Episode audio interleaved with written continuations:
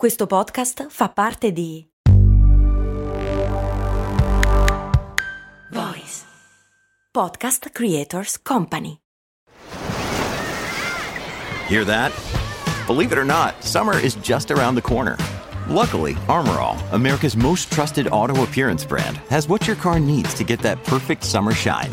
Plus, now through May 31st, we'll give you $5 for every 20 you spend on Armorall products. That means car wash pods, protectant, tire shine, you name it. Find out how to get your $5 rebate at armorall.com. Armorall, less work, more clean. Terms apply.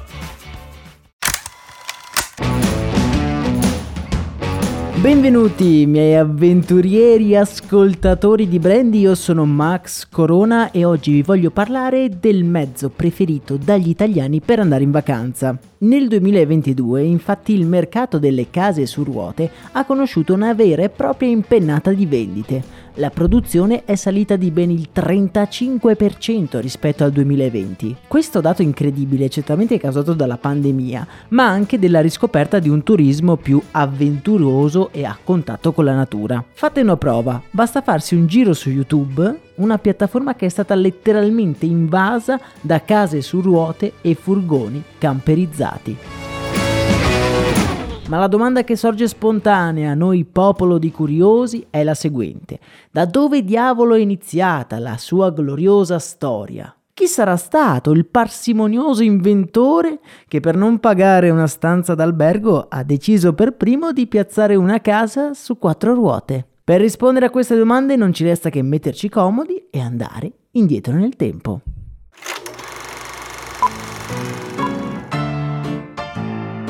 Prima di iniziare il nostro viaggio dobbiamo fare un po' di chiarezza. Se parliamo di carri adattati in cui ci si possa dormire dentro, beh, dobbiamo andare parecchio indietro nel tempo. Troviamo la prima testimonianza della loro esistenza in un bassorilievo su una colonna romana del I secolo d.C. in Austria. Il carro dormitorio, così era chiamato, era un carro utilizzato principalmente dagli ambulanti e dai circensi che dovevano fare viaggi molto lunghi. Parlando invece dei moderni caravan, dobbiamo muovere il cursore della storia fino al 1903 anno in cui un signorotto francese appassionato di auto di nome Jules Sacrestat presentò al mondo la sua creazione, la Borlighette.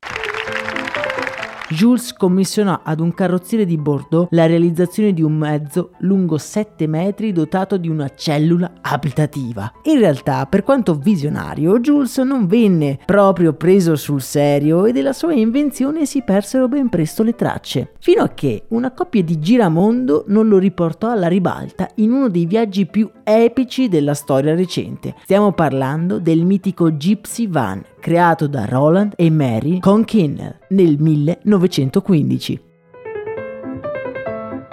I due idearono e realizzarono questo camper su un telaio per un autobus a due piani. Era dotato di doccia, comò, tavoli pieghevoli, divani imbottiti pieghevoli anche loro, su cui si poteva dormire e alcuni altri comfort, tra cui, tenetevi forte, un giardino sul tetto ed era alimentato a gas, ma aveva anche un generatore elettrico. I Conkill con il loro Gypsy Van attraversano gli Stati Uniti da Huntington nello stato di New York fino a San Francisco in California. Questo camper primordiale all'epoca era talmente famoso che addirittura il New York Times decise di seguire i coniugi per il loro viaggio riportando settimanalmente i dettagli dell'avventura a migliaia di lettori. Fu uno dei primi esempi di giornalismo legato al turismo.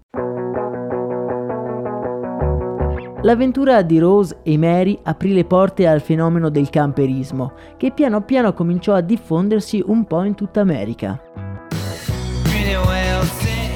Seguendo questa ondata di interesse, i brand di automobili cominciarono a produrre i primi modelli pensati appositamente a questo scopo. Nel 1920 la casa automobilistica Pierce Harrow presentò il modello Touring Landau, il primo mezzo prodotto in serie. Era praticamente un'auto a cui venivano dati sedili pieghevoli per poter dormire, un lavandino attaccato dietro il sedile del conducente, un telefono per comunicare con il conducente ed era perfino fornito di una toilette di bordo. Come è facile immaginare, il Touring Landau non ebbe un successo di massa e dobbiamo aspettare il 1937 quando la Ford ne costruisce una versione avanzata ma è solo dopo la seconda guerra mondiale che la moda del camperismo esplode definitivamente. Nel 1950 in una nota regione della Germania cominciano a comparire i primi adattamenti di furgoni Volkswagen particolarmente adatti per essere camperizzati. Siamo in Westfalia e proprio in quegli anni nasce un vero e proprio mito per un'intera generazione, ovviamente il furgone Westfalia.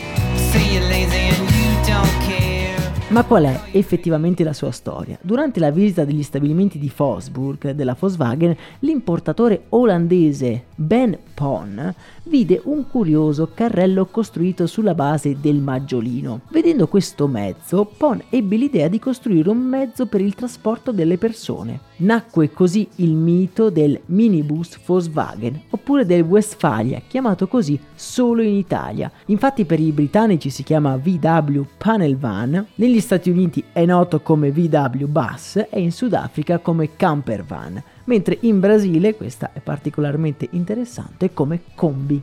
La base dei primi in Westfalia era il Volkswagen Transporter che diventa anche il primo camper ufficiale.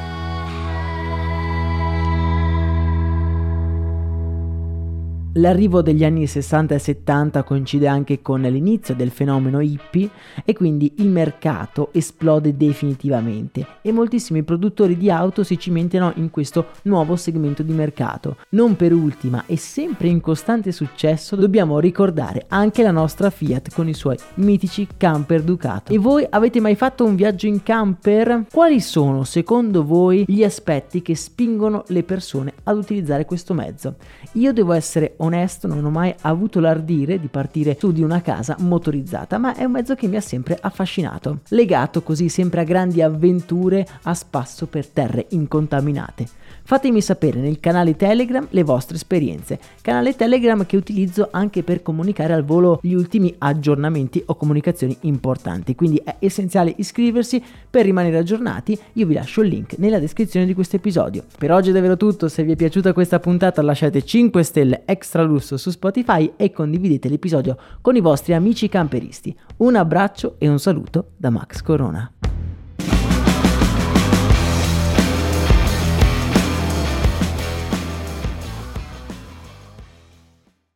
Vacanze in Sicilia o in Sardegna. Con i traghetti GNV porti tutto quello che vuoi, ti rilassi fino a destinazione e se prenoti entro il 14 maggio, posto ponti a partire da 33 euro. Non c'è modo migliore per andare in vacanza. Scopri i dettagli su gnv.it. Offerta valida sulle linee Napoli-Palermo e Genova-Olbia, 10.000 posti disponibili.